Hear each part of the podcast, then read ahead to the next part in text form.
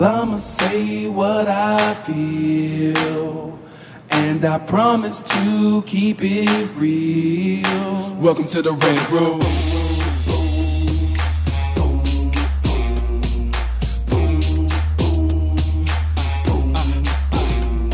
So you wanna be a rider? Well, you gotta be a rider till your fears are diminishing, the doubts are behind ya.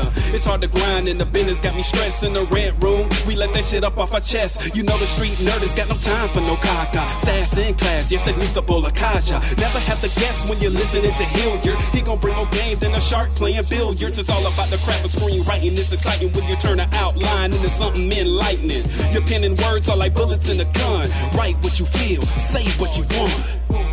Welcome to the Red Room. Ah, yeah.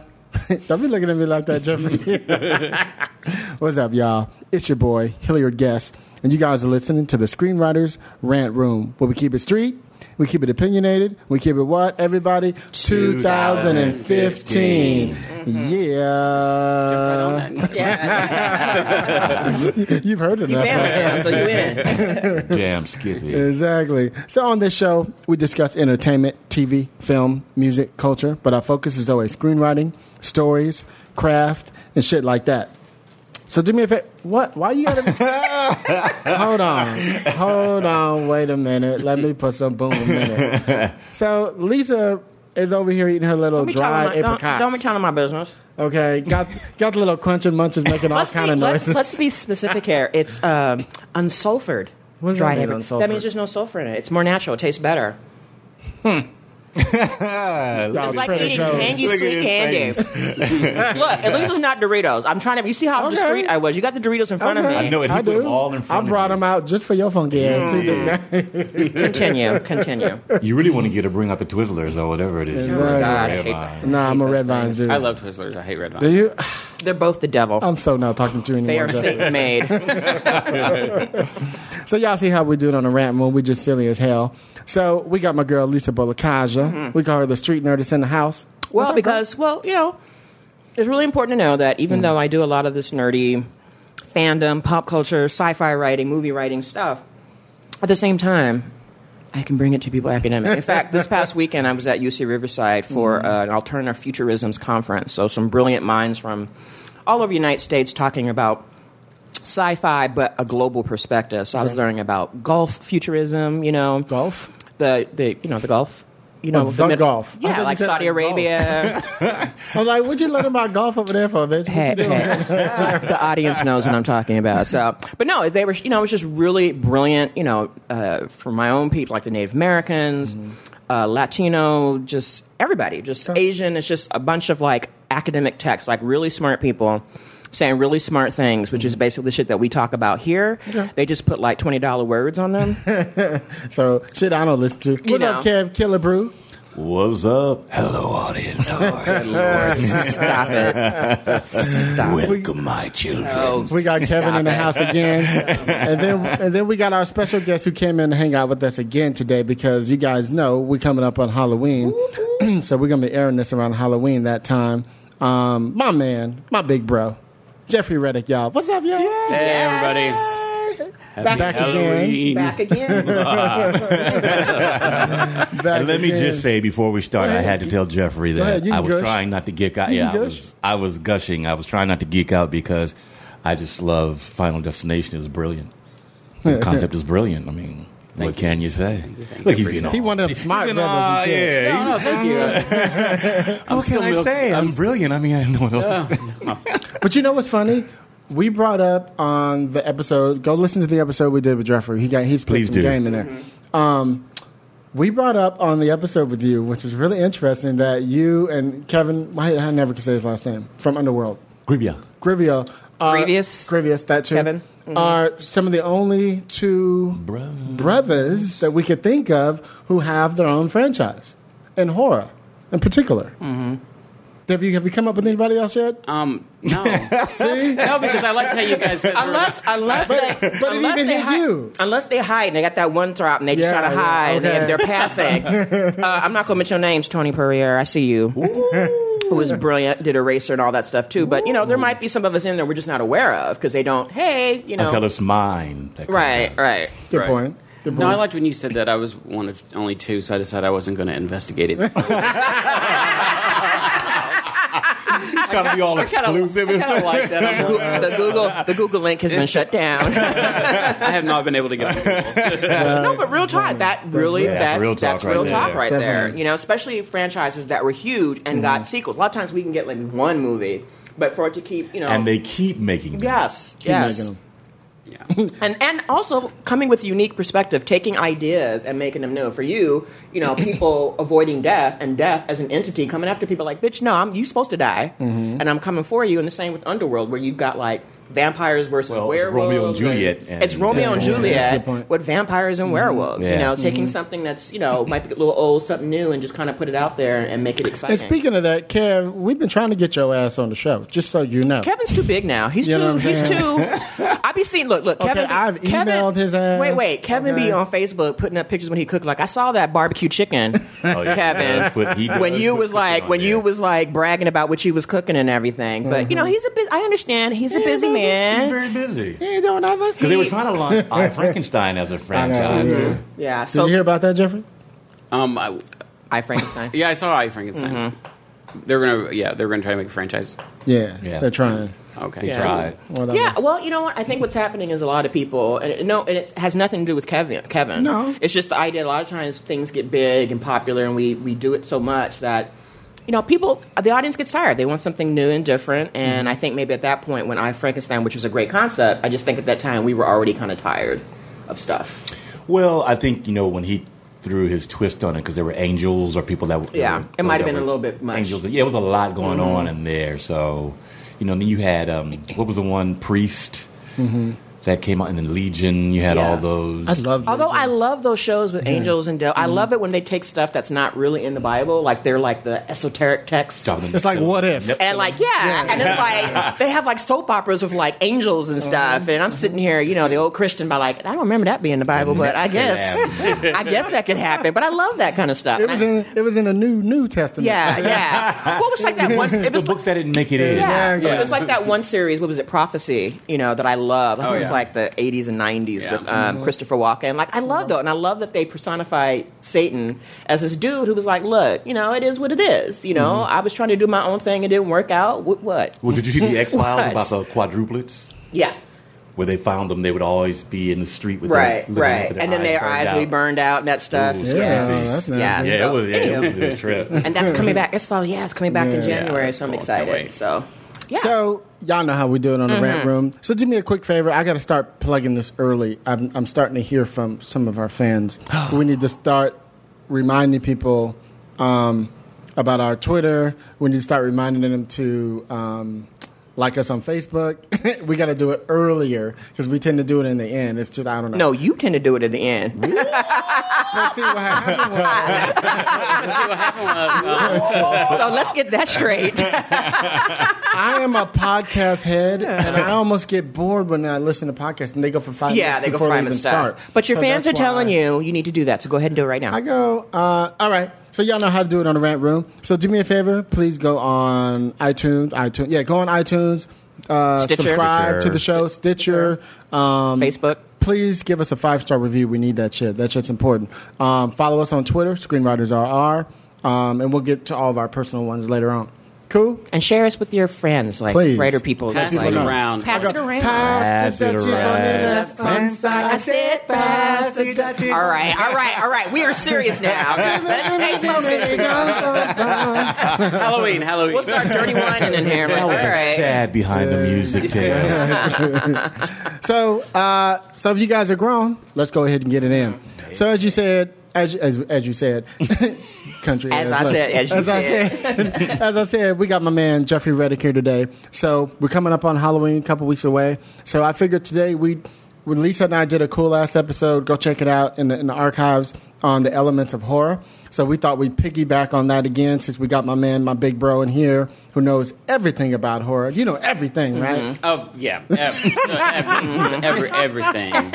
We, Everything. fi- we figured we'd piggyback off of that and talk about some horror elements again and a whole bunch more. So check it out. Let's talk about um, let's talk about things that we love about horror. Like like why is it do we think we like horror? Let's talk about let's go around the room. Let's Okay. talk about why it is. What's our first memory of why we liked horror? Let's go there first. Um, for me, I think because most of my friends were into like the Hollywood musicals. They were into like the adventure Broadway. stories. Yeah, I mean, I like Pippi Longstocking and stuff too. But for me, um, I love Pippi oh my gosh, she was my hero. I am Pippi I know. I- You got it out of control. you know, it's the idea of because my my home life was kind of you know kind of tense at times. Mm-hmm. It was a way for me to deal with certain monstrosities, things, and psychological things, and you know, happening. Yeah, in my family. But it was a way for me to watch it and process it through you know in a safe space. To me, horror was always a safe space Sure. to watch things play out mm-hmm. and always have like a hopeful ending, even when things went to shit and everybody's dead. At least I learned some skills on how to survive and how to avoid things. I'm seriously, I'm serious. Okay. Like one of the things I learned from horror is to trust your gut innately. All right. I would say horror does that. yeah, because definitely. you know when I was at home, like you know relatives and you know stepdad stuff, you know coming from a home where there was like domestic violence, Mm-hmm. and one of the things that horror teaches you is when things don't appear right, you need to listen to that little voice. Uh-huh. And as a little child, I Mm-hmm. took that in, like okay, the adults are having a party because you know how some grown folks get. They would barbecue, get together, they start to drinking, and you know one of your uncles or your stepdad shouldn't That's be, right. and stuff pops off. I always knew, okay, this is the part in the movie. this is like the first act, act break. bitch. yeah, this is like the first act break where the monster appears, and this okay. is where most people die. So this is where the final girl, which is me, needs to remove myself from the space and figure out how way. So real talk, that was it was psychologically helping me deal with a lot of home stuff. Well, that's that's interesting because Jeffrey, we talk about, at least I talk about a ton on different different episodes throughout about why horror is so important as parents should raise their kids watching horror for this reason right Mm-hmm. here. You know, it helps you in situations of of danger. It reminds you of something you've seen before. Right. You know what I mean? Go ahead. I'm Yeah, when I think of like one of the important things I think of like especially like for example last night we were watching hey shout out to Geek Soul Brother we were doing Saturday Night Sci-Fi What's up, Geek?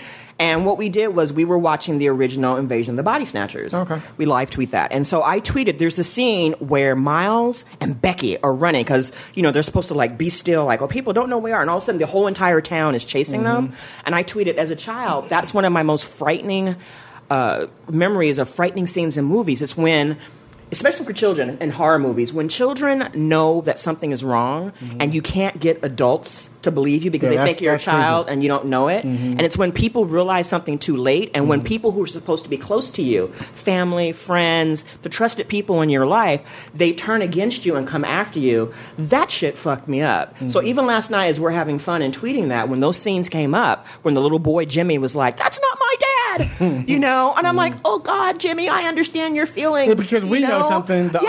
audience, it's Right. dramatic and people irony, 'cause always we know- dismiss yeah. Mm-hmm. children anyway, as if they're not their own being, because we think, oh, you're a child, you don't know anything. And a lot of Mm-hmm. times, children, they're still entrusting their intuitiveness. And they know when shit is wrong. They know when parents are in a situation and they don't know how to articulate it to people. So those type of movies where I'm in a situation I know something is fucked up, but I can't convince other people that it's wrong too. That's the shit that gets me Mm-hmm. About you, Kev? messed up.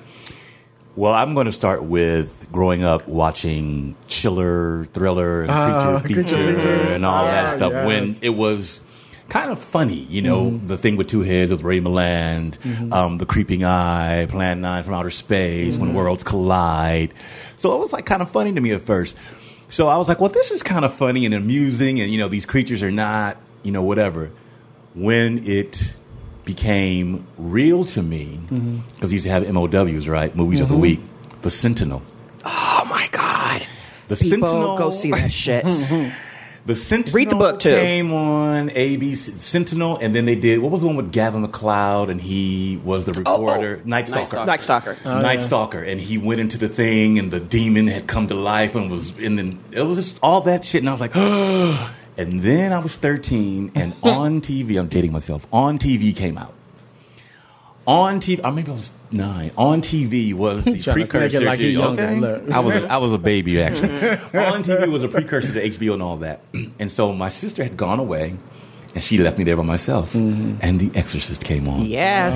Oh, everybody in that damn Exorcist. The Exorcist came on, and just to see the the range of horror Hmm. was very. Um, it was a telling thing to me because it was like it didn't have to be campy Mm-hmm. or over the, or funny or crazy. It could have been suspenseful. It could tell a great story. It could tell uh, one that just made you pee in your pants because I had every light on in the house and the front door open. Oh, you, And were, these people- you, were, you were doing horror movies Oh, wrong. minute. These people drove up and they said, "Well, we saw the lights on, the door open." I'm like, "Yeah, I'm ready to run out." They're like, "What are you running from?" Okay. So just the fact that horror could, could could embrace so much, it's just a, a veneer to tell different kinds of stories that were appealing to me as a child. So Isn't it funny how we we all do it?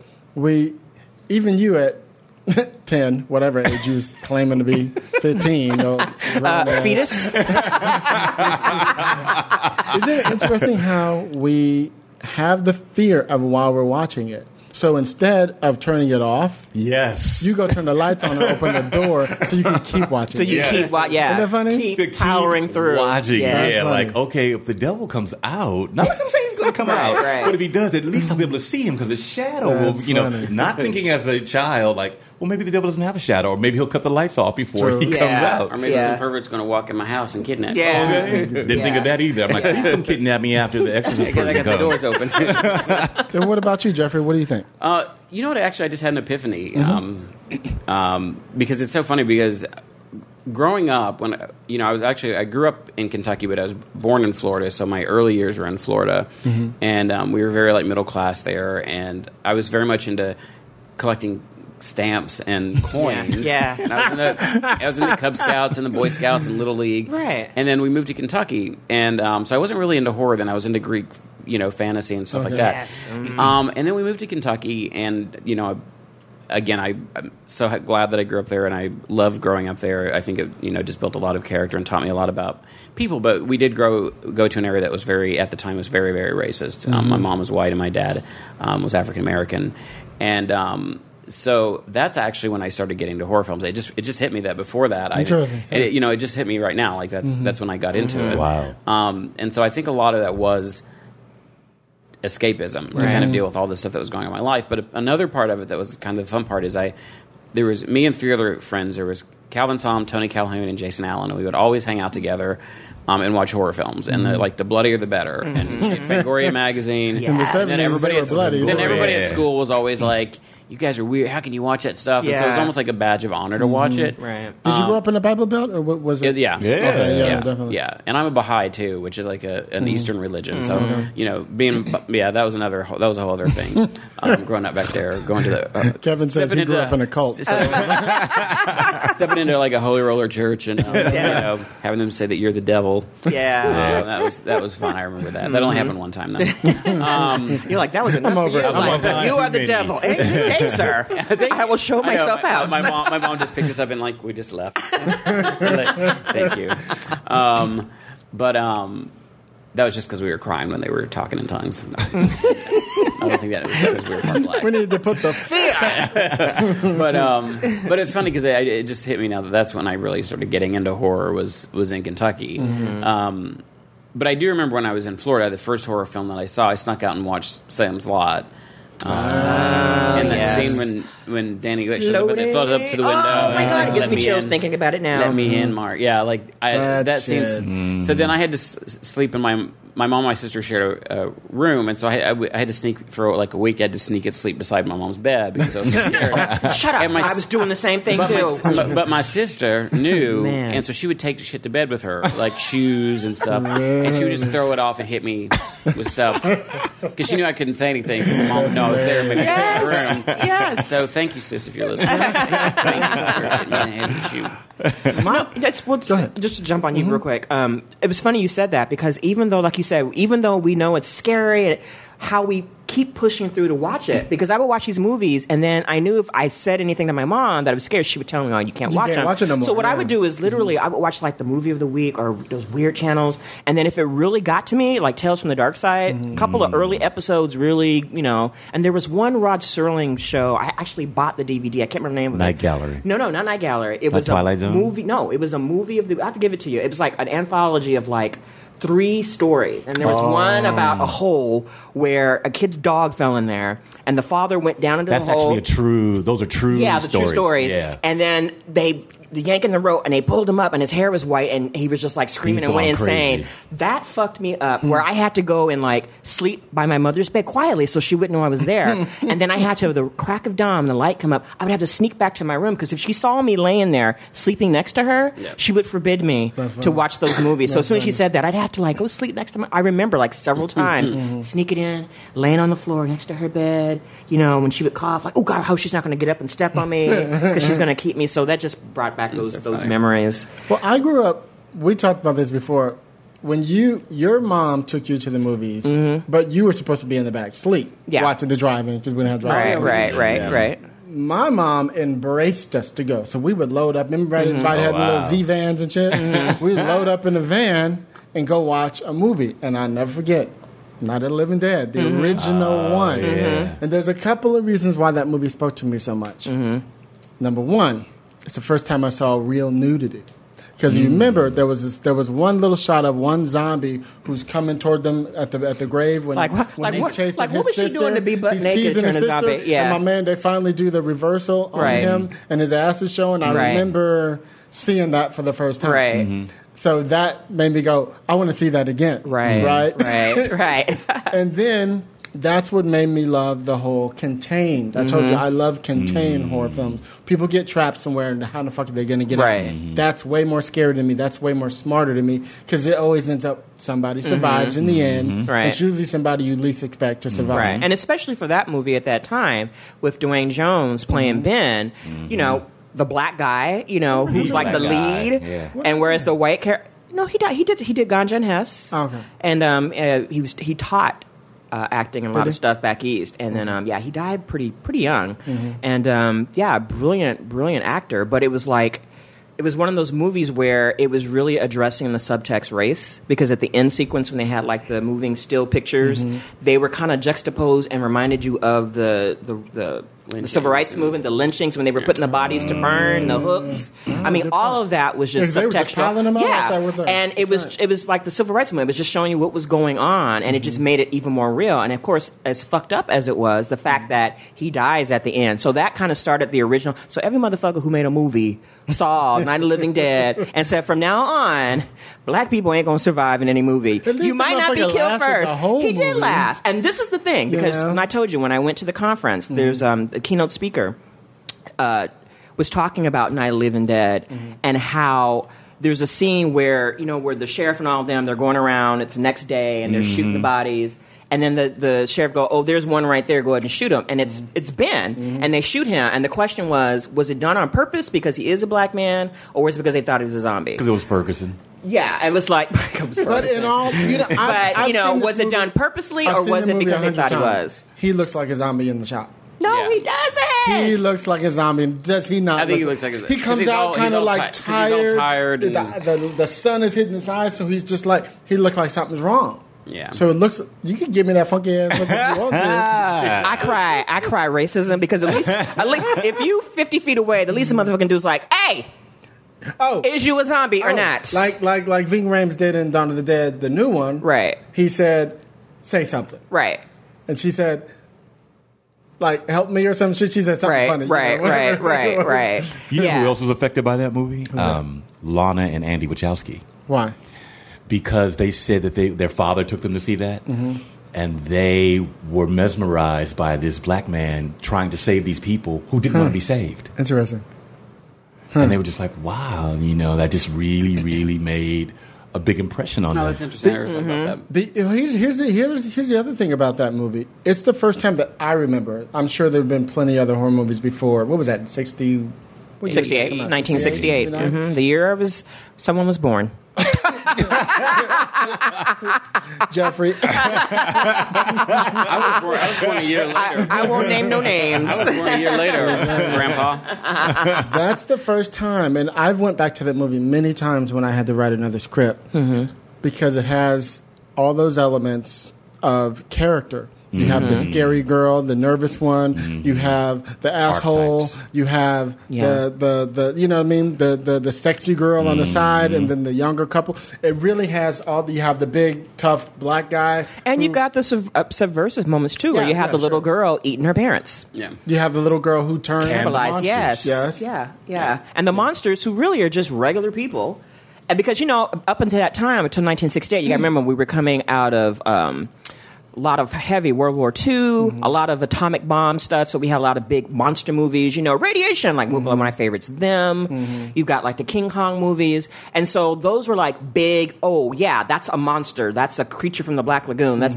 but here in this case, the monsters were us you know, yeah, yeah, and it kind of fucked a lot of people up, you know, especially when you got a girl in the basement and she's eating, you know, and it's like cute, cute little little Carol Ann looking little girl, you know, oh cute, and then she down there grounding on mom and dad, just Yeah. eating away. And I remember when I saw that, and I said, see, see, that's not right, and I love it, I love it, you know, so. I mean, there's a lot of it, it. It really did spawn a lot of movies where it start bringing horror to the domestic. Sure. You know, because you know a few there was like, cause when was when was um, the Exorcist? Wasn't that 1970? 73. Is it that old? Yeah, it is. Seven, It's 73 or 74. I always think it's like late seventies and mid seventies. oh, maybe it's Because it was 75. book. Yeah, it was the book Ah, first, okay. William Blatty's book, and then it became the Based on the boy who. Yeah, yeah, But it was like after that, then we started seeing more and more of those domestic mm-hmm. horrors. You know, um, Halloween. You mm-hmm. know, with the babysitter, where you know that kind of thing. Where in the beginning, once again, you have a child doing something subversive, where he's mm-hmm. stabbing his sister to death. You know, that kind of thing. So I think Let's you know those movies are just wonderful, and I loved them. let's talk about some elements that we didn't talk about. Let's talk about fear and how we use them in scripts. Let's start with you. Like things that you do in your scripts, adding more fear. How do you know when you're adding fear in your in your scripts? Like what, what type of think tricks or or things do you do if you think about it? I mean, what I try to do is I, I always try to make it start with the characters, um, and then uh, the concept of it. You know, you try to come up with kind of a cool concept, and then Well, you're really good at coming up with concepts. Okay. yeah, my my old uh, Gwen Potter, who, um, who was a hip pocket agent agency me at CAA many many years ago, told me that I was told me that I was a concept. Uh, queen. and she, meant, she meant that in the best possible way. Yes. That- that's a good thing. Yes. No, because because I worked at New Line, so I started working at a studio at, Mm-hmm. at 19, and, and so they kind of taught you, or you taught, you learned early on that it was the concept is what hooks everybody. So you need to have that concept that's going to make Mm-hmm. Your movie king. Yeah. make your movie stand out from from from other movies. So I'd always kind of start off with a concept, um, but when I'm actually writing scary scenes, I try to I try to think of things that I haven't seen before. Mm-hmm. Um, or put twists on things that I have seen before. Like um, one of my favorite scenes that I that I wrote was in uh, this movie Tamara that came out um, through Lionsgate, and it's my homage to Carrie about this girl who's picked on and, and gets killed, and she's in witchcraft, and she comes back, and she knows kind of all the sins of her tormentors, and um, Well, there's that's this, interesting. She knows all the sins of the tournament. and she kind of turns it against them, and they end up kind of killing uses it themselves. against yeah. them. They, yeah. And there's a scene where the guy who videotaped um, or works in the audio video center and provided the video equipment. Um, there's a scene where she possesses him basically, and Hmm. it's time to you know we realize he tried to kill himself before, and so Tamara's like you know the, your problem is you never finish what you start, and so he goes on to like the video feed. Spoil oh spoiler I should have said Hmm. Oh, spoiler. some bitches should have seen this movie already. but um, so he goes on the live video feed, and you think he's going to confess what they, him and his friends did over the weekend to Tamara, but um, he just starts talking about how he is a loser because he you can't stand by and watch horrible things happen to people and not do anything. Right. And he's like, you know, he pulls out a ex- exacto knife, and he's like, you know, I'm never going to stand by and hear no evil, and he cuts his ear off. And so then you know where this is going, Mm-hmm. Right, And he right. goes and speak no evil. Right. Tongue. And Oh, then see no evil, and then he stabs himself. in the Right. eye. So, Oh, wow. so you know, like you know when he pulls that knife out, and the way he says "hear no evil," you know exactly. Right, what's- You know how those whole things You go see Right, right. So it's Yeah. setting up that. Oh shit! He's gonna he's gonna he's gonna cut off his tongue next, Mm-hmm. and his eye. Yeah, we know where this is going. so a lot of it's trying to set. A lot of that is setting up expectations, and sometimes it's setting up expectations and subverting them. But, Right. But a lot of times it's trying to like put something out there in the audience's mind, and then ha- having them just sitting there like you know clutching the seat, like waiting for it to pay off, like what Mm-hmm. you're setting up. So. Okay, that's interesting. What do you think about pretty fear, Kev? I think that to piggyback on what Jeff was saying, it starts with the character, and what does the character fear? Mm-hmm. And it doesn't have to be anything grandiose. It could be something like spiders mm-hmm. or the fact that I'm going to go slowly insane, mm. um, which is was was it Cake? Was that the movie that just came out? And what's mm. her name was having Oh, Alzheimer's? Jennifer Aniston. Yeah. Mm-hmm. um, those small things, and I try to build on that. So, or if you, or watching something that's gross and fearful, like, you know, having you, who hasn't had their nail bent back accidentally, mm-hmm. or, you know, things like that. Those mm-hmm. small things that build into bigger things. And then by the time, you know, the big whatever comes along, you've already, people are already jumpy mm-hmm. because you've had all these small things, these small incidents happening. So I try to go with what the character would fear. What would be, what, what would take him over the edge versus me? You know, because when you're watching somebody else's, you really can't, like you said, when you're talking to people, and like, well, quit being melodramatic or blah, blah, blah. But that's what makes that character scared. And you're like, can't you just understand that the person is scared or whatever? So, yeah, those small things that make the character just fright, frightened. Right. For me, it's the whole ocular thing. It's what the gaze, what the character is seeing. I like it when I, I try to create characters where um, we, because you know, most of the time when you have the protagonist, we are kind of living the movie through that protagonist. They are our eyes to the world. But I like setting up things where the character sees something before everyone else does. Mm-hmm. And kind of putting the audience in that, you know, the knowledgeable brainiac position where it's like, oh fuck, how are they gonna figure this out? I kind of like to help have my audience, and when writing a script, like have them start to think, well, what the fuck are they going to do? And have mm-hmm. my character do what the audience thinks they would normally do, the normal thing to do, mm-hmm. and then create things where the, the normal thing that you would do, the smart thing, gets subverted. Where it's like, oh, that didn't work. You know, the mm-hmm. normal thing would be to leave. Okay, this looks kind of fucked up. Let's have our character leave. Like, yeah, they did the smart thing, but then that smart thing actually was the wrong thing to do. To kind of like do the twist and change it up a little bit. Because a lot of times when when people go see horror movies the thing that kills horror movies for me is when people do stupid things because then I stop caring for you. Yeah, like I, I definitely have to have characters set up where you care about them and you care what happens. The thing that bugs me about really bad horror movies is when I don't care about your characters. When the movie is just about how cool, like in the Saw movies. The 1st one was cool, second and third one not so much, and the fourth one, the fifth one not so much. Because after a while, I didn't care because the whole point in the movie or those Eli Roth movies where it's not really about the characters. About care about them. Gorno. It's about how cool Yeah. we can kill people. Mm-hmm. After a while, that gets boring. So I, I definitely want to create characters where we care about them. We want to make sure nothing happens to them, and also have them do things that the normal thing that they would do. Like the audience who thinks they're smart are like, "Don't be stupid," mm-hmm. but they do the things that a smart person would do, and they still get fucked up.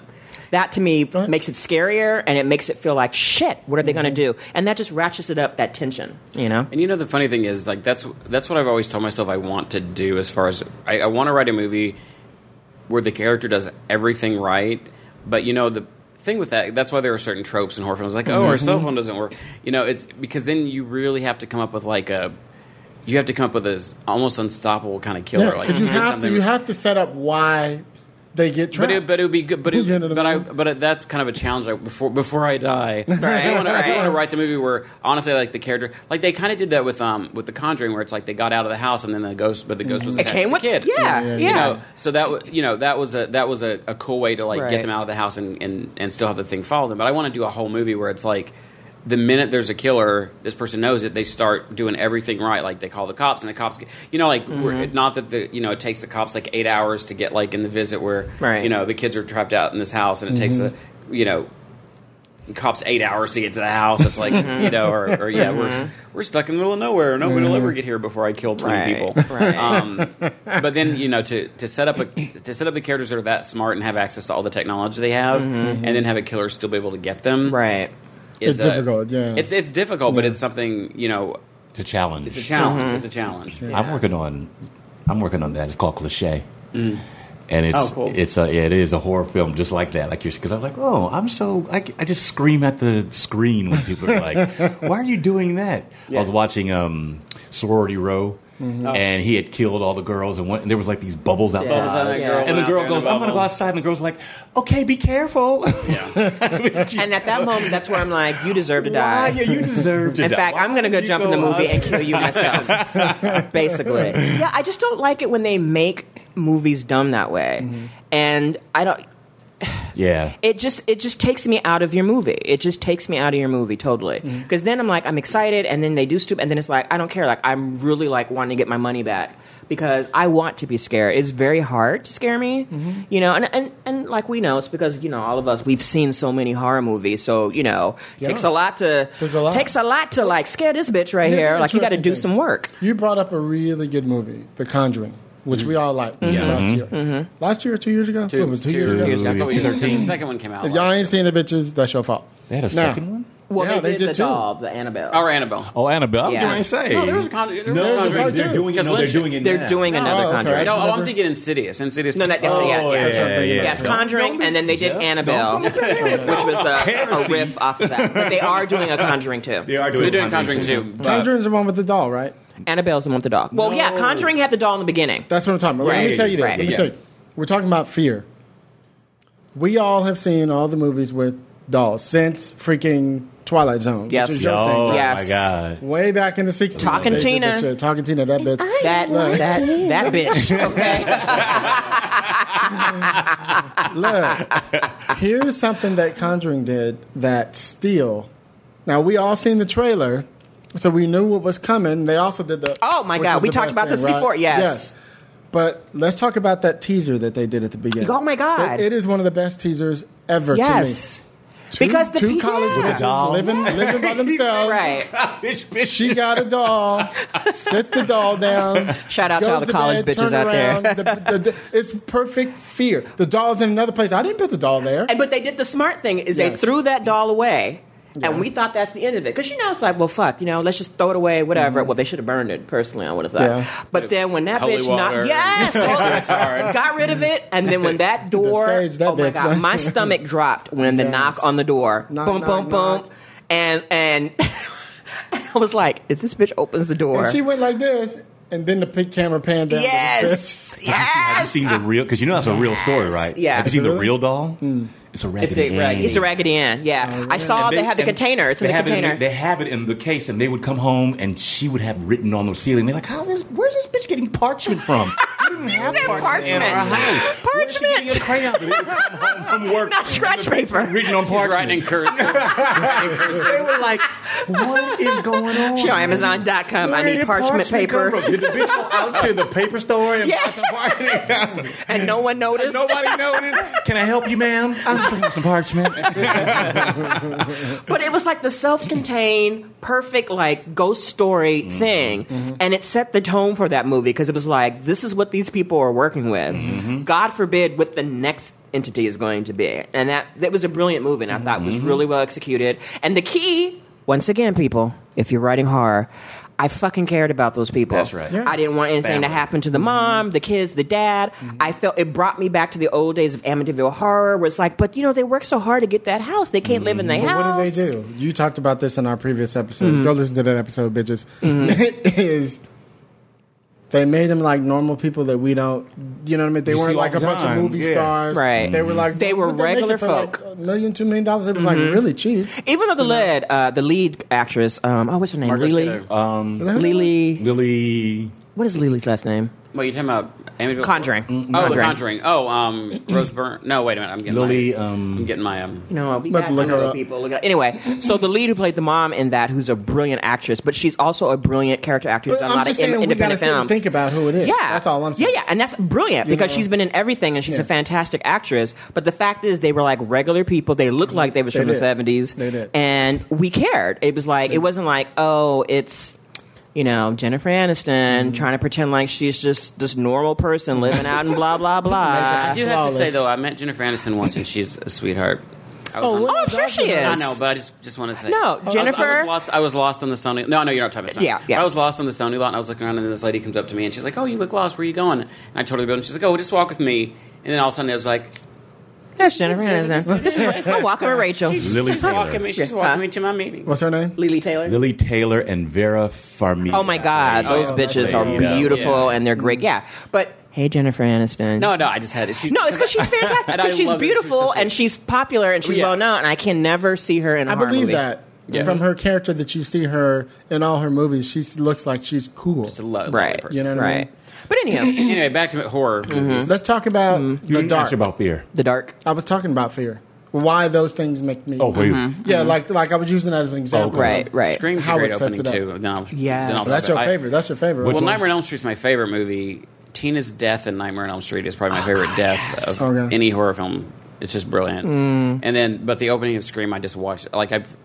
For some reason, yeah. Even the last time we were talking, I feel like a mm-hmm. nerd. Mm-hmm. Well, even our last Right. podcast, I'm like, yeah, I've been watching that opening over and over again. Right. I just love that opening with. And even though it's Drew Barrymore, we hadn't seen her in a long time, so it's kind of like, yeah, it's this you girl. think she's going to be the lead? Yeah, mm-hmm. and her performance, the is old so Hitchcock good. way of doing it. you know? was so smart. boyfriend. Yeah, And, she was, and she responds like, we were like, who was this playing on the you I phone? love Who was about this? that? Because it was. It seems she is this a joke? And you see, because it was kind of like you know light and whatever. And then she looks out there, and he's in the chair, taped up with. You know, somebody comes by and just stabs him. You're like, yeah. Right. I mean, really? Is this how this is Right. gonna go? And isn't like because it's been a while since I've seen Doesn't she run outside and like her parents drive up and like, It's really They're sad. It's like yeah, they, it was really because he really milked that because it's like the parents are coming, Right. Um, and she sees him, so she starts to run towards him, and the killer like grabs her and stabs her, and so she's, Right. she, as they're going in the house, she's like trying to. Aw. Um, she- it's really Yeah. Mm-hmm. You raw. Anyway, I'm yeah. crying. it's so It's just- getting, she's getting. Because, I don't cry because it brings you all the thing because she's doing everything you're supposed to do, and right when you think, oh God, the parents are there, she's almost going to make it, it's like ripped away. And what it mm-hmm. does, it sets up for the rest of that movie. Like anything can happen. Mm-hmm. You can do the smartest things you can do, even try to get out the house and run away, and it's still going to go bad Yeah. for you. Mm-hmm. But and then so as it you're went on. I'm like, now I'm the brother of the mother who killed them. Like, okay, you know what? It's just too many of Y'all you all. doing too yeah, you're You're doing a little bit bit too much. much right here. yeah. The first one and the second one, I might give. That's what I think they start.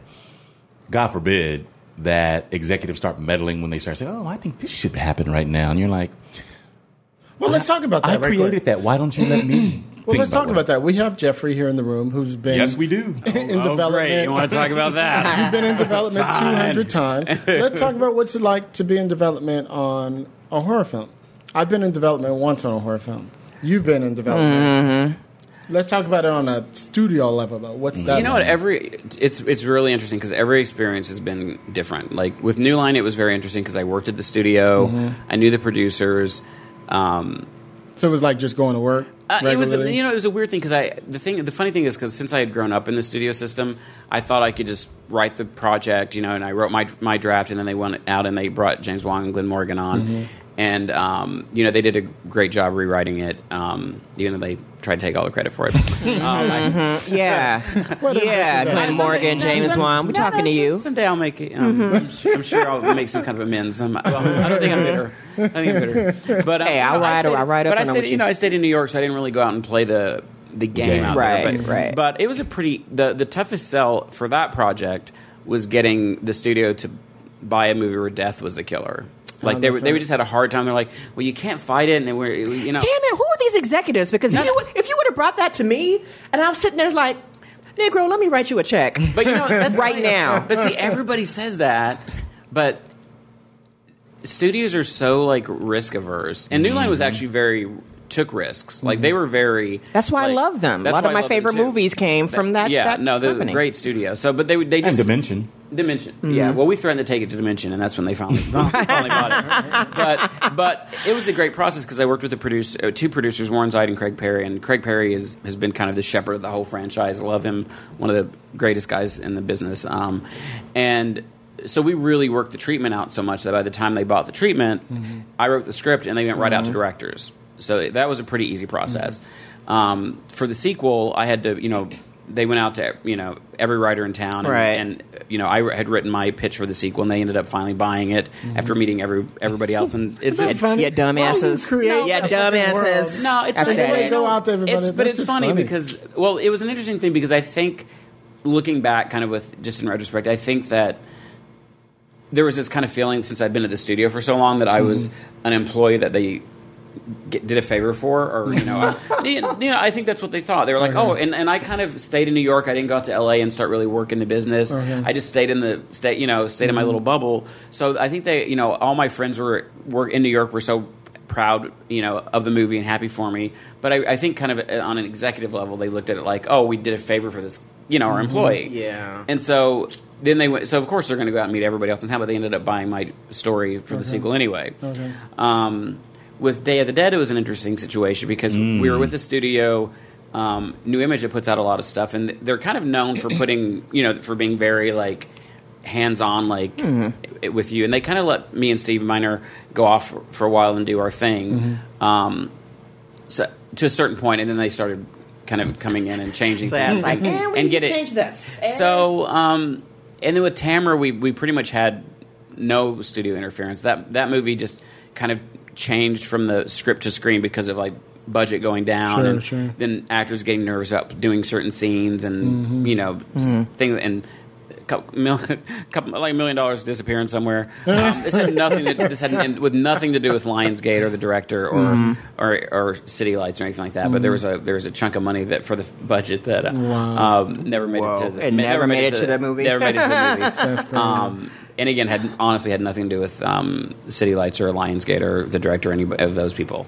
Um, so every process has been kind of different. I, I've I'm from a theater background, so for me, if I get mm. notes on, I've, I've always been very collaborative. Mm-hmm. Um, if I give, you know, when I shot my short, like, you know, I was open to input from the actors. You know, I, I sat down with my first AD and went through a shot list. I talked to my DP. Mm-hmm. You know, I talked, you know, like I'm to I'm- everybody, because yeah. for me, Tell if- me, remind you're people good. about your short so they can go Oh, look it's at called that. Good Samaritan. You can it's you can go watch it after the after you listen to this. Go and at see it. You can watch it for free, and for free. some money.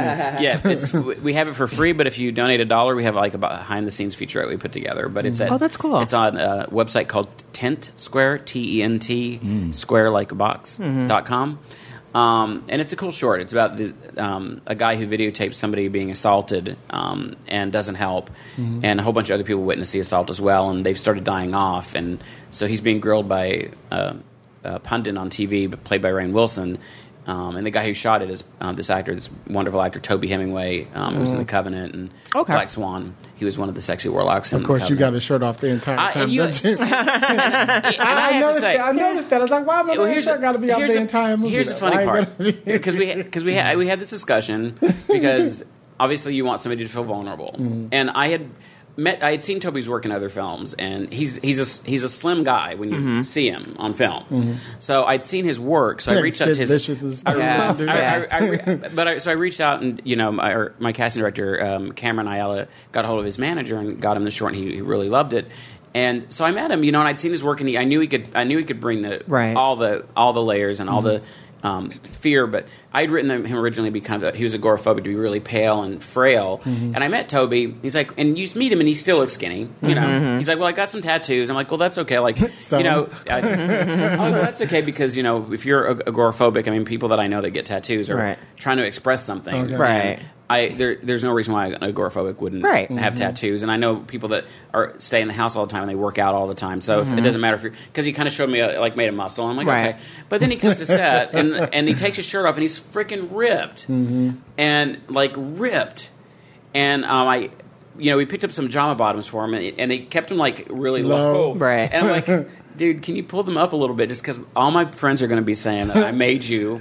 Pull It was in my head. I was like, They're like, look at Jeffrey. Look at Jeffrey. you. Look at Jeffrey exploit, exploiting that poor, Ha- hashtag man flesh. exploiting that poor, poor ripped actor. And Toby, poor Toby, ripped actor. Toby in, in his British accent, he's such an he's an amazing guy. Like I love him to death. Mm-hmm. He's just like he's like I work out hard for this body, and he goes, I'm gonna show it off. I'm like, fine. okay, all right. All right. You know how them whatever. Brits are. They give you full frontal. They give a fuck. I'm not gonna Uh, argue with but- you. But the shirtless part was because or the whole time, even if it had been like a, Yeah, it was fucking a with him frail in guy sleep and or stuff. out of shape guy, it would have wouldn't have mattered. It was Yeah. it was vulnerability of just somebody in their pajama bottoms, like a girl in her bra and panties, you know, just to make it more vulnerable. But Like, there- there's definitely something to having your shirt off, especially being on the set in naked, front of naked to the people, world, You yeah. feel a little awkward, Right. Yeah, You know, unless so- except if you look like Toby, and then you're just Yeah. walking around going yes. no, he was really nice, but Look at me, I'm look at making me. fun of fun of him. But uh, I, I do you ahead. have another question? I want to bring it Go something. ahead. Okay, so here's the thing.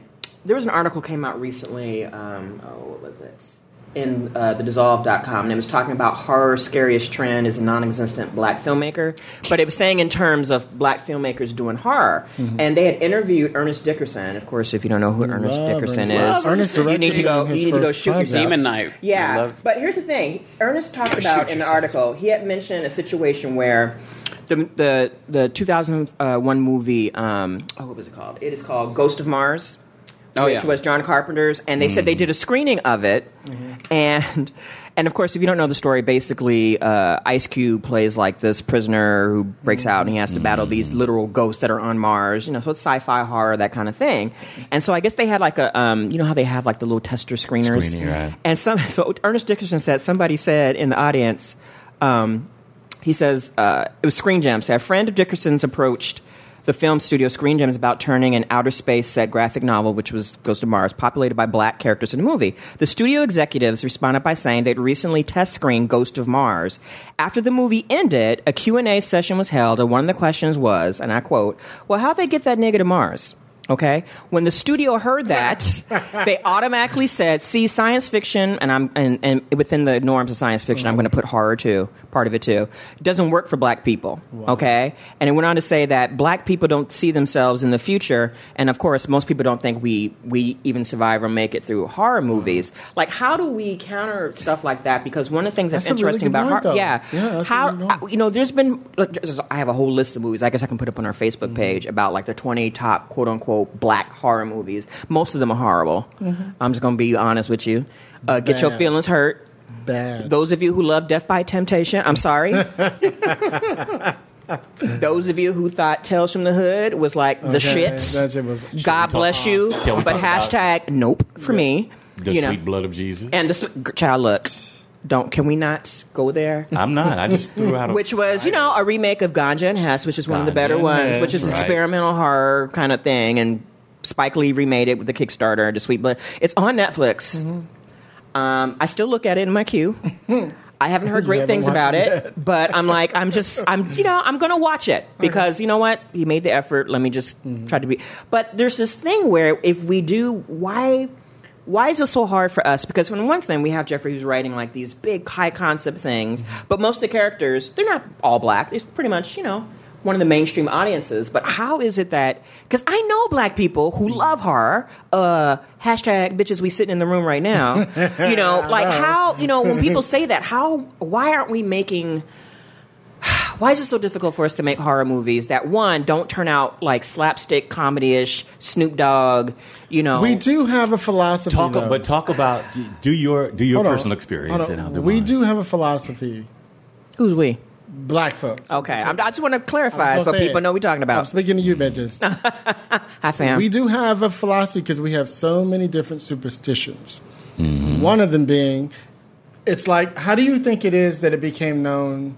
We can ask this question: How did we think it no- became known that black people started talking during movies? I think it came when horror movies came on. Because we'd be like, "Bitch, don't go in the door." Mm-hmm. Oh, oh, hell no, she is not going to go well, in I the think, fucking woods. Well, I think it's You know the what I mean? cultural. I think it's the call and It's- it's response thing. cult. It is, yeah. but it came from the church, right? Mm-hmm. But then it translated there. And probably also the problem of stupid horror movies. I would probably There's say a the same thing ones. There's too. a lot of bad ones. Uh-huh. But but so And for now it's a us reality to TV show. into having one of us be in a movie like that, it takes a lot. I'm going to respectfully disagree. I think because we watch because his of our movies, superstitions.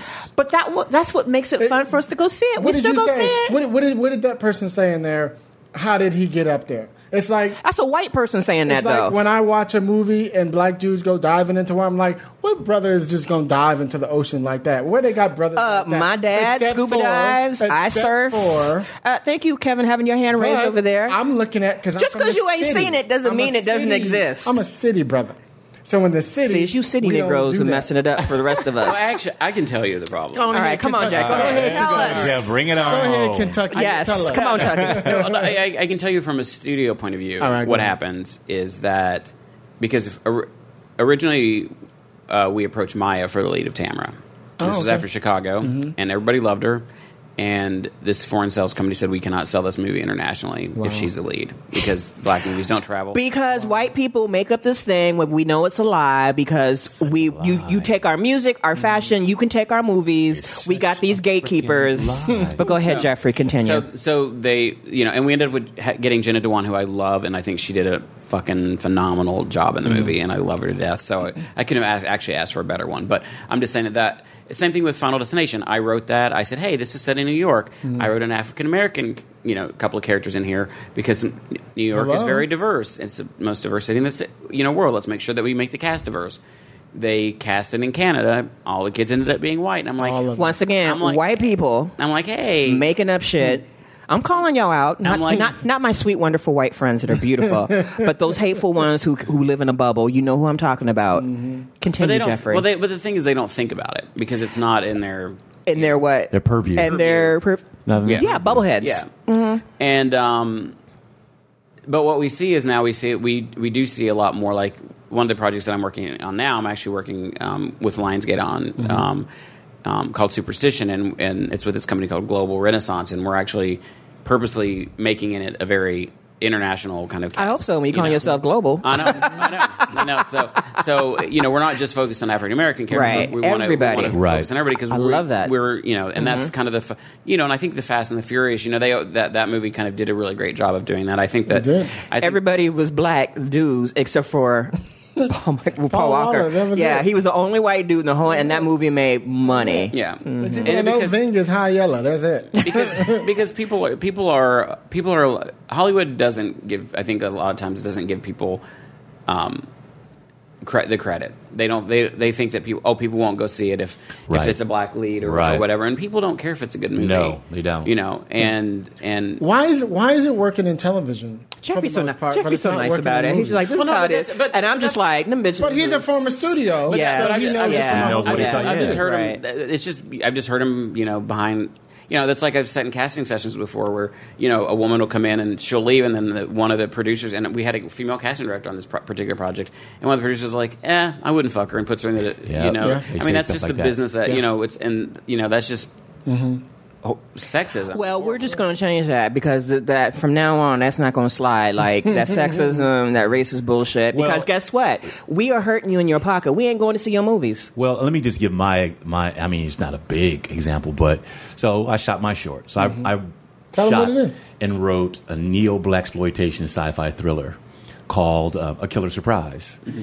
and everybody in the movie is people of color, and it was kind of experimental and strange, you know. Yeah, he's got like animation stuff going. It's it's, Kinda- kinda it's cute. experimental. Yeah, martial So- arts. all yeah. Yeah, so people were just like, "What the fuck is this shit?" He's like the black QT, Quentin Tarantino. What the fuck you is know, this shit? What is right? this?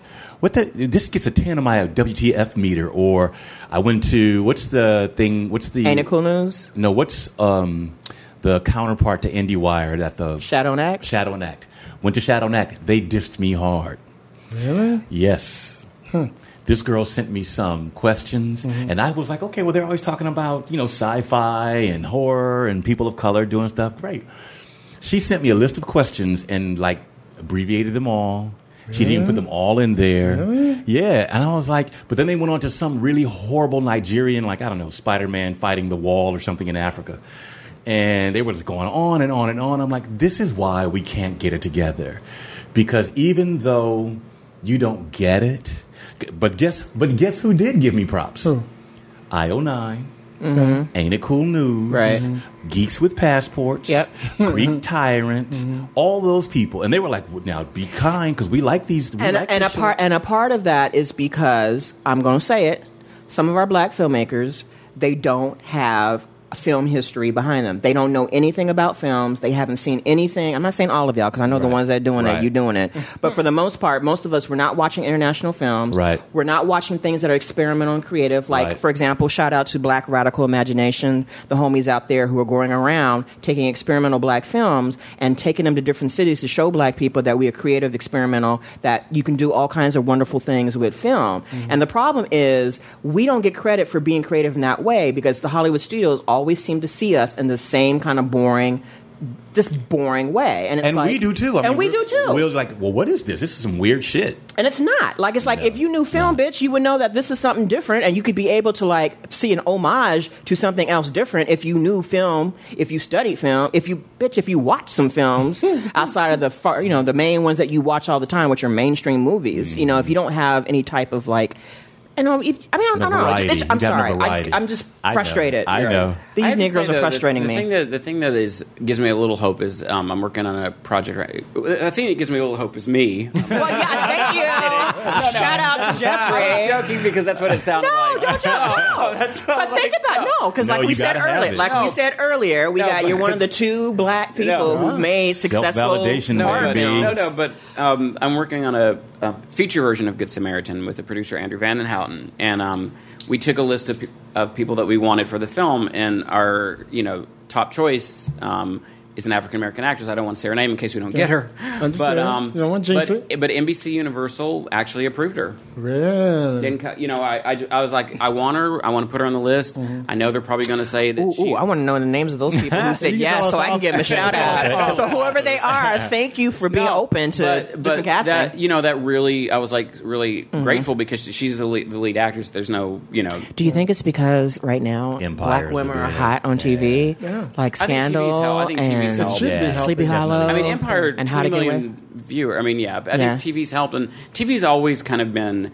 because it's cheaper and Right. results are quicker. TV has always kind of been a trailblazer, Mm-hmm. um, and I think that's why so many filmmakers have moved to television now. And yeah, now they're like, oh surprise, we can't you know we can see you know you know White people Let me can't go. tell you guys White people can't go see a They movie where there are some color folk in it, and they or not the center watch- of the universe. Or they'll watch watch, it. or they'll watch, or they'll watch a movie Well, where let, me- let me most tell you, people let me tell you something. Yeah. This is something you need to be involved in. You need to be coming to the Committee of Black Writers at the Writers Guild. Um, tip this. So this week, Wednesday night, we had our meeting. We have a meeting every two months. in the last two years, have been kind of a small little coup that's happened. Lena Waithe, A and blood- Ben a bloodless coup? You know, Ooh. Michelle Lamore, and all these people have kind of taken over. A And ghetto now we coup. have a new, the new leader in the committees, right? Uh huh. Um, so since then, we went from like five, six people at the meeting to like 60, 70 people at the meeting. Oh. Nice. So what I noticed, yeah, we took a picture. It's on my Facebook page, I saw that. and it's like 65, 70 of us in this fucking photo. And I, I don't believe that. He put it on see Twitter. yeah. And so what we always do is we go around the room. Hey, my name is Jeffrey Reddick. I'm currently writing a movie called Superstition. Blah blah blah.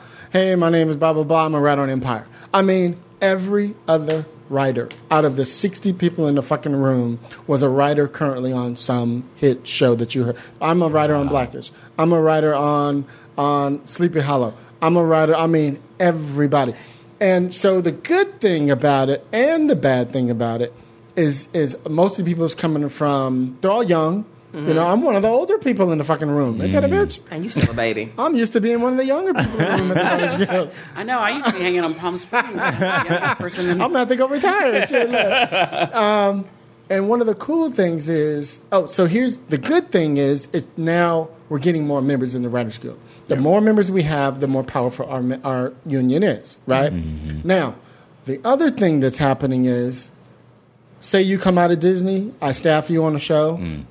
Nine times out of ten, they never move up. Hmm. Mm-hmm. You're the first person to go. I mean, it used to be that you get on a show, you move up to story editor, executive story editor, you know, and so on and so on. Now they're like, oh, your contract is going to be up at the end of the seat. You know, we're giving you 20 weeks. We're giving you, you know, we'll we'll, do, we'll finish the whole six months, but after that, you're gone. It's like, how do you ever move up? Yeah, well, that's. I think a lot of that is also the the new business model that we're in now because th- I noticed that with the film studios they use the the last writer's strike um, as an excuse. First of all, to blame the writers for everything Sure. that they do fucked up. Um, but they also used it to as an excuse to like cut a lot of their deal first deals with people and started starting giving writers even crappier deals or it's not doing you know they they use that as an excuse to get away with a lot of the bad behavior that they were doing anyway um, and so I think that it's just they don't want to you know it, it used to be like a, a cleaner system where yeah you could work your way up Right. but it's cheaper just to ha- hire somebody to work for two seasons and then fire them And then them get 'em bring on out. somebody Yeah. new on Yeah. It is. Yeah. and you know but if you have a really powerhouse like creators like Shonda Rhimes I'm sure Mm-hmm. that, you know you know you know she's the queen. She's and, the queen. You know, and, she so- moves everybody up. and you know, um and you know and shows and the thing that I like about shows like something like Sleepy Hollow like I love that Mm-hmm. Yay, show Sleepy Hollow. um it's fun the actors have great chemistry and Right. the thing is it's it's m- mostly an African American cast that's n- it's never brought up Mm-hmm. Right. I don't even know if it was on purpose I think maybe they just cast the the best people Mm-hmm. um but it's a mostly African American cast and there's an there's an Asian American character on there and there's A Ichabod, Latino. um, and a Latino yeah it's Mm-hmm. it's it's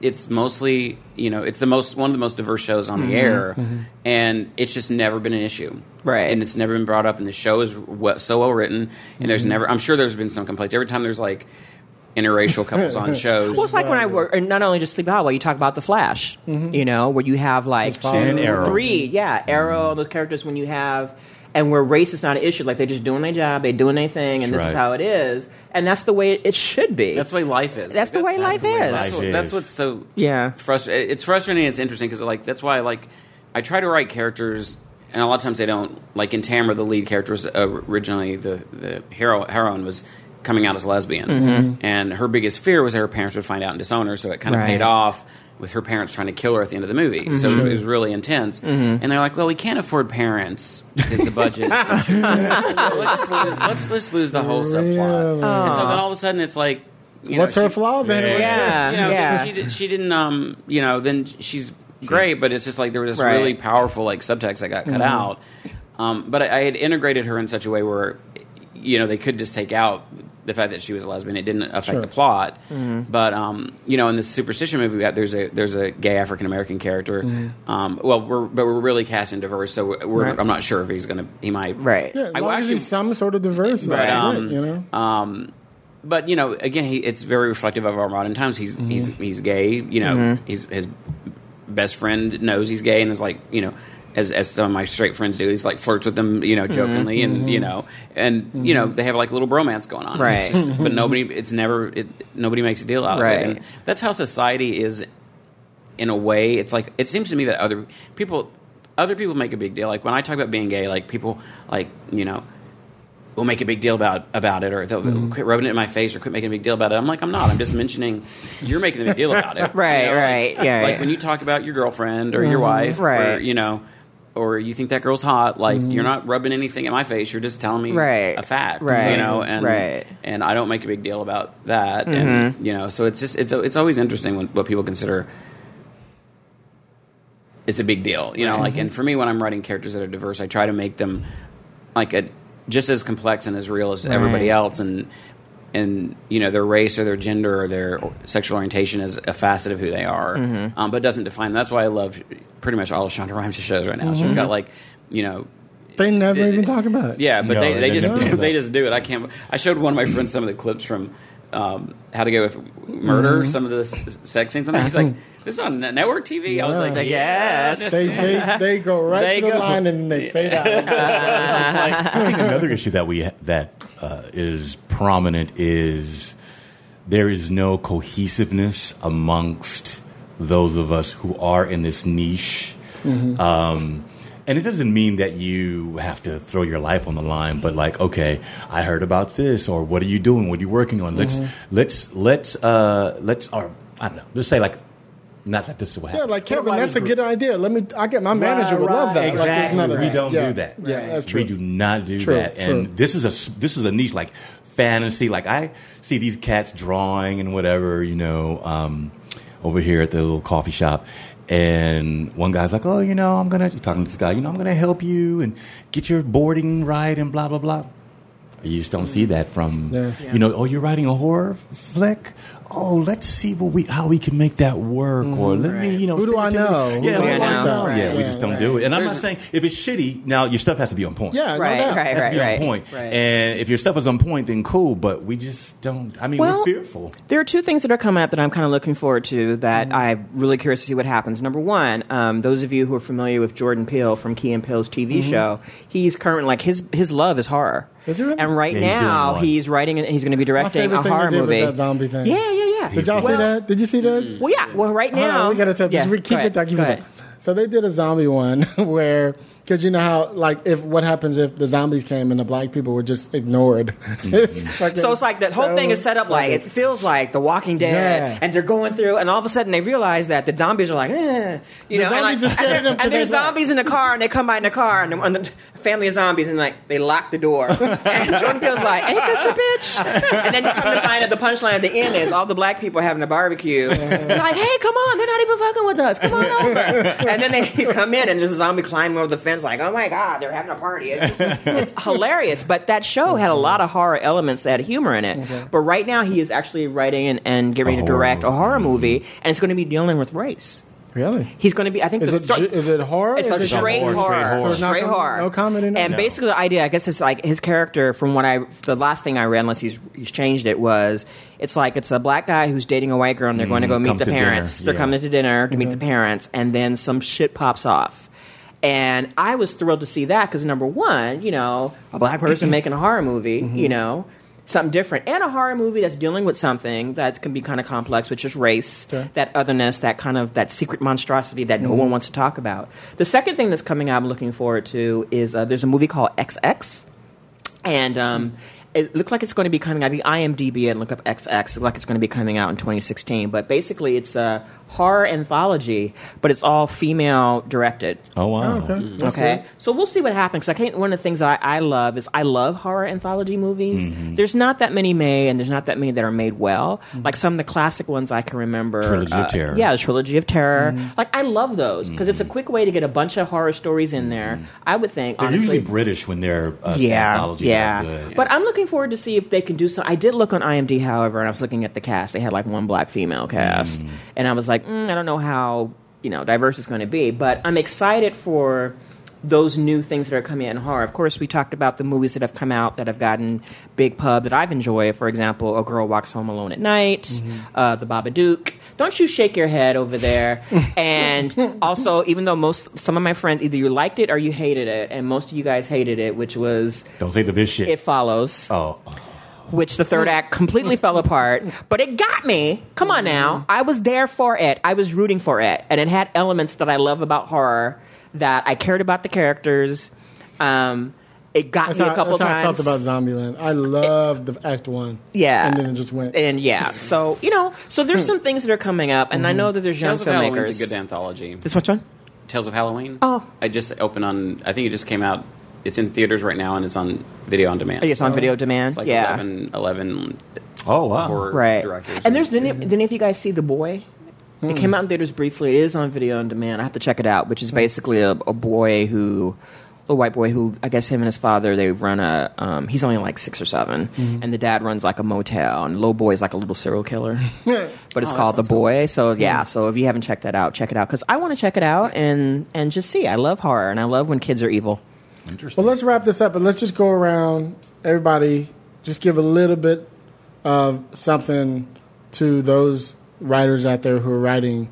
Give them one little Nugget. uh, nugget to help them with their horror scripts or, or even sci-fi scripts. I'll give you a basic one. Um, go watch classic horror.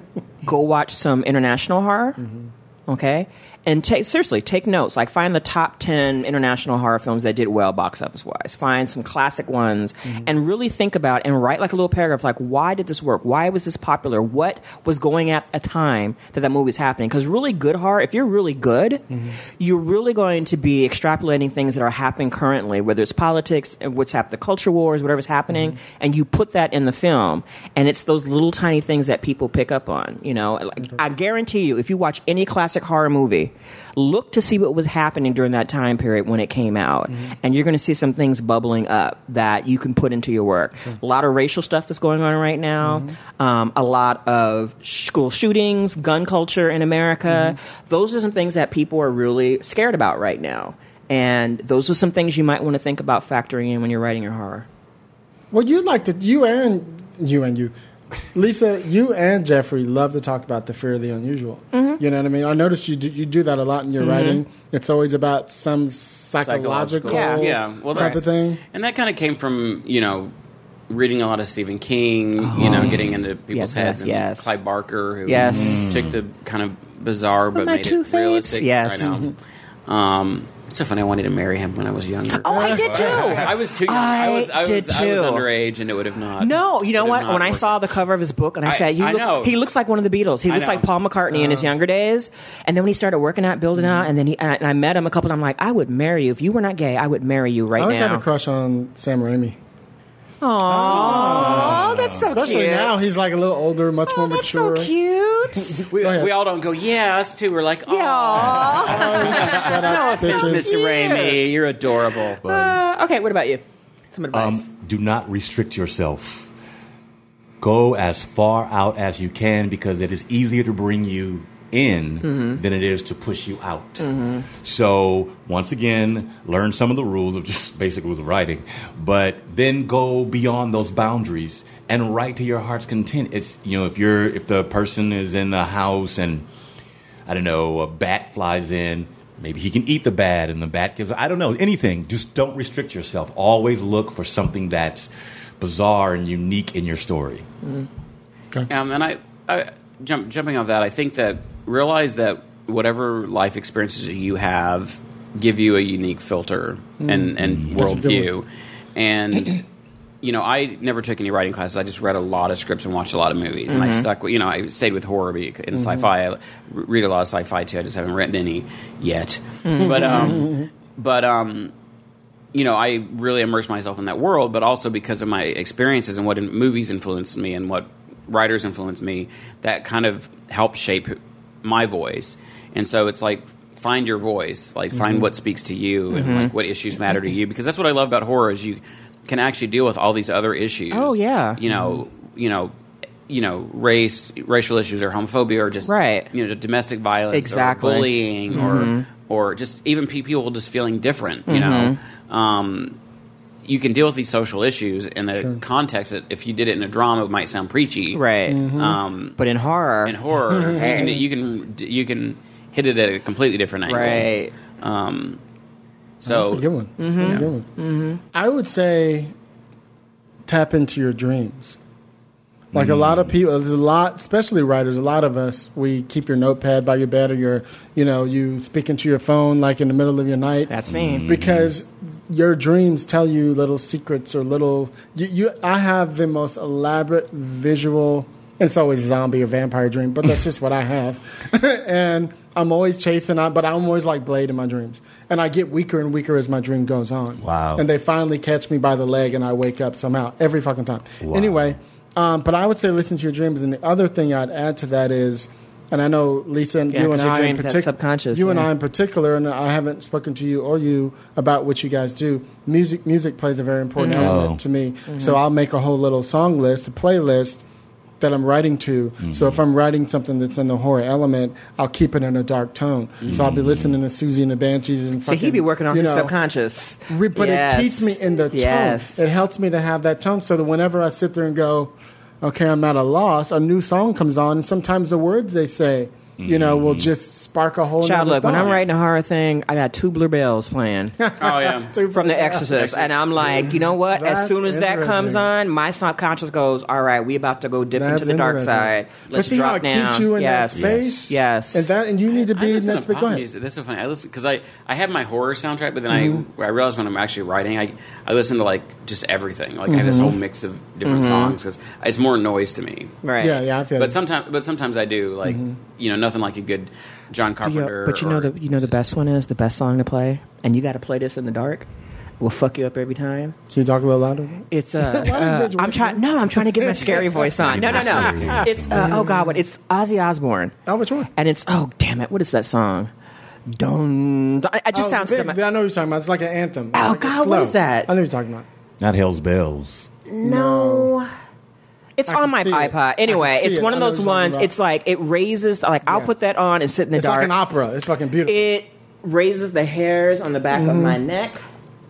And what was what was Ozzy Osbourne's group? Black Sabbath. Black Sabbath. There's the okay. Look up Black Sabbath. I can't remember which song. I'll probably I'll put it up on the Facebook page Mm-hmm. for us. You sit in the dark and you put that song on. I'm telling you, if you don't that'll write the most the fucked up shit, That's you uh, then you must be Satan yourself. Mm-hmm. You know. But it's one of those things that it just totally gets in my subconscious. Like, all right, I'm about to go to some dark places. There's a lot Let's of get it on. those groups from the seventies that had music like that that would mm, freak you the fuck out. Oh, when Tangerine Dream had those weird, when it's Yeah, kind of like yeah. real, kind of mm-hmm. weird, kind of mm-hmm. creepy things. I like. Psychedelic Yes, I love type that. things, yeah. Those old '70s scary kind of things. But Yeah. yeah. Anywho, So anyway, so that's what we wanted to do for y'all today. Just a little something. you yeah, know, get talk you ready about- for Halloween. Get you ready. Get Get you you for ready. Halloween. Exactly. Mm-hmm. All Hallows Eve. You got to remember now. Beware of the witching hour. You know Devil because cried, the- Lady Evil, Heaven and Hell. oh, he's trying to give us a song. It wasn't the Devil Cry. I don't think it was. Electric Funeral. No, I know uh, it when I hear it. That's for Under sure. the Sun. Every day comes and goes. I'll have to look on my iPod and see what you it look, is. you look it up. Yeah. yeah. This ain't scary. I was going to say, my dreams, always turn into Storm from the X Do Men. you really? what, what, what are you fighting? What are you fighting? Whatever I'm fighting. Just turn into Storm and start shooting lightning and Really? hurling tornadoes. You know what my thing is when I have scary movies, I try to make friends with the monsters. Do you really? Like I've been Oh, doing it. I've been been doing that. No, no, I shit? know. I've been doing can that since. dream. Uh, yeah, I've Yeah, been doing yeah, that since too. I was five years old. Like if there's a monster at the door, like literally, I'll start talking. Like, so what is your pain? What I mean, can we just work this out? Like literally, I'll See, negotiate. you're the bitch I want to have. I dead negotiate. When I'm watching in the movie. I I'm like, negotiate. kill that bitch. no, I try to negotiate or make friends, or then I try to fly away and I can never get away fast Yeah. enough. Yeah. It's like it's like having one of them dogs and the foam's coming out the mouth and somebody's like, "Give me a break." You want a biscuit? he was just an abused doggy. He, you know, he gets love. He'll be fine. Cujo, cousin. Cujo. Yeah, Cujo will be fine. So where you at, Lisa Lisa Coach? Uh, you can find me on Twitter. You can also find me on, of course, on Twitter. You can find me lurking in the shadows of Saturday Night Sci-Fi or Friday Night Horror. Sometimes I'm on the '80s live tweet with uh, um, Black Girl Nerds. But you can also find me on Bitch Flicks, where I write a lot of film reviews with an intersectional feminist slant. And um, yeah, you can always find me on here, or you can find me at we can't ever find her on Facebook on our page. though. I don't know why. Just have forever and it's so sad. You know, you know what? I ain't swear to God, I swear to God, it's because I'm busy. You ain't got no job. I'm ba- I'm, I'm back at work. I'm back at work now. You weren't at work for three months and you still. I, hey. I'm back. I was traveling. I was traveling. I love putting her on the spot. Where you at, Kev? I am at Killer Brew. At, oh, excuse me. Look at At. Killer underscore Brew. I'm trying to get it right. Can we get him to go on Twitter? Like I'm, I was on Twitter the other day. Once a day. I'm least? at Killer underscore Brew on Twitter. Um, also, I want to give a shout out to Sheer Jillians on Twitter. Thank you for liking my voice. Uh, And also, I have a Kickstarter campaign up Okay. and running. Promote it, Go bitch. to thebarriers.com and it'll take you to the Kickstarter. Spell it, spell it. If T H E B as in boy E A R I O R S dot com. How do you say it? The berry what? The barriers. barriers. So this, if you liked bombastic action adventure cartoon shows of the '80s, Mm-hmm. like Thundercats and you know the '90s Gargoyles and all that kind of stuff, this is that kind of show. Kung Fu Panda's cousin. No, not Kung Fu Panda. Thundercat, uh, Transformers, GI Joe. It's Mm-hmm. That kind of show. So go to thebarriers.com, look me up, and donate to Kickstarter. Cool. Cool. And I'm you at at? Jeffrey A. Reddick at Twitter on Twitter and Instagram, and then, um, yeah, that's the best way to get a hold of No, me. you're very supportive though. You be you be promoting shit on. Oh no, I, like do. it. I promote my shit, but I also promote every- all my friends. Yes. no, I do. I definitely Awesome. like. I, I love supporting my friends. Like that's that's one great thing about the horror community. And Just my f- friends in general. I'm always um yeah, I always love to support them. So. You know what we need to do though? One of these times, we need to have something where, like, seriously, seriously think about this, Jeff. Like, you know, have you teach a horror, like a basic horror screenwriting class, like a one day or absolutely. half day I've done thing, that a couple times. So. and um, that'd be you know, and just. Just a basic writing and, and, and talk about those things, especially with the that the wonderful work you did with you know Final Destination. I And think you know what? You get could, that out like, there. You could use that as an example. use an Yeah, example, break show down. clips from even, the movie. even, even if it's just your script. Fuck Yeah. it. Yeah, Yeah. fuck yeah, do that. So t- I just want to put that out there for you to think about doing that because I really think that one of the ways that we can nurture and create more venues for people, just all people who like horror in general who want to write it, but in particular to people of color, when people are telling us people don't do that, yes we do, and we just need to know that there are people think who important. Are successful at it and it can help help mm-hmm. show us how to do it right. Well, it's funny, you know. I know we're here at the tail end, but one of the things I want to tell you, Jeffrey, I don't know if I told you last time. One of the things I like about you is every time I've seen you since way back in our coffee days when I used to see you at the coffee shop, you've always been the same person. Same, really nice, Mm. cool demeanor. I see why you work a lot. I see why. He's so sweet and assuming. Everybody has and comes up with the craziest, Yeah. evil, messed up shit. Why? Oh, I'll just write that.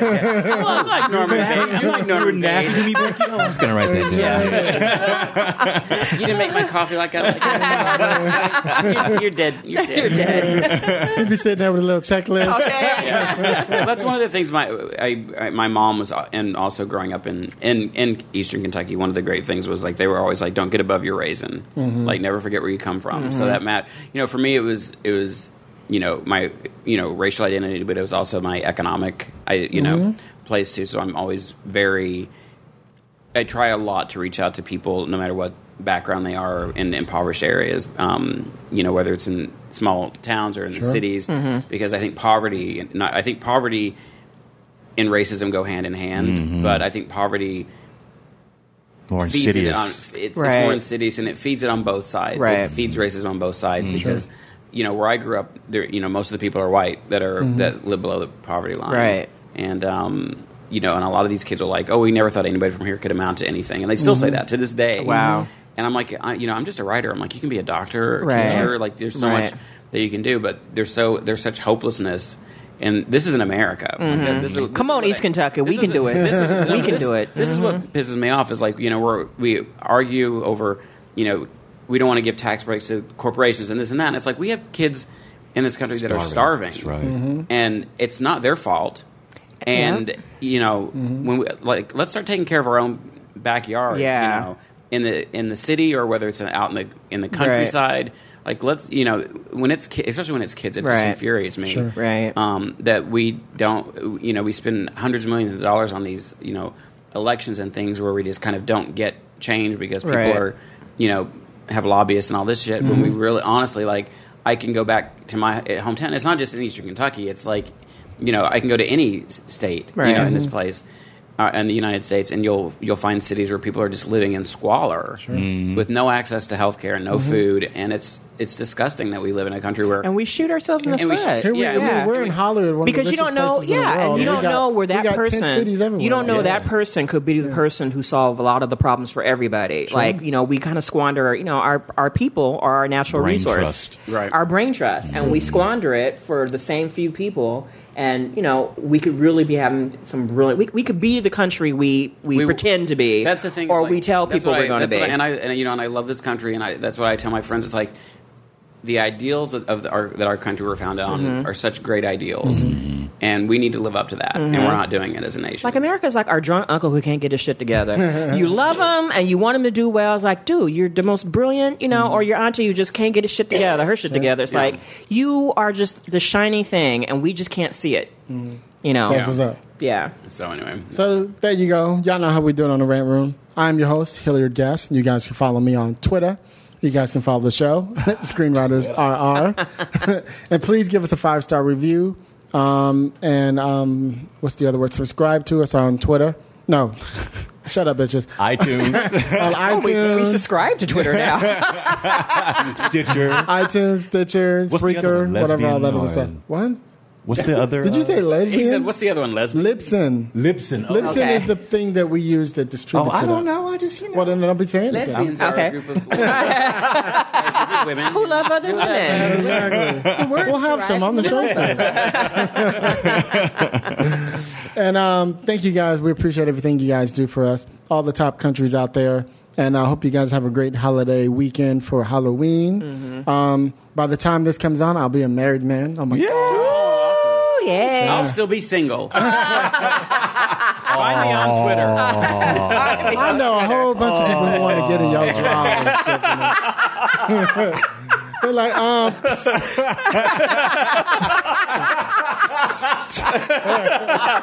tell Jeffrey to call me. Five five five. Oh, I'm doing the most. They're doing the most in here. Oh my god. So y'all say it with me. Y'all know how we're doing on the rant room. We keep it street. Mm-hmm. We keep it opinionated. We keep it what? 2015. Peace, y'all.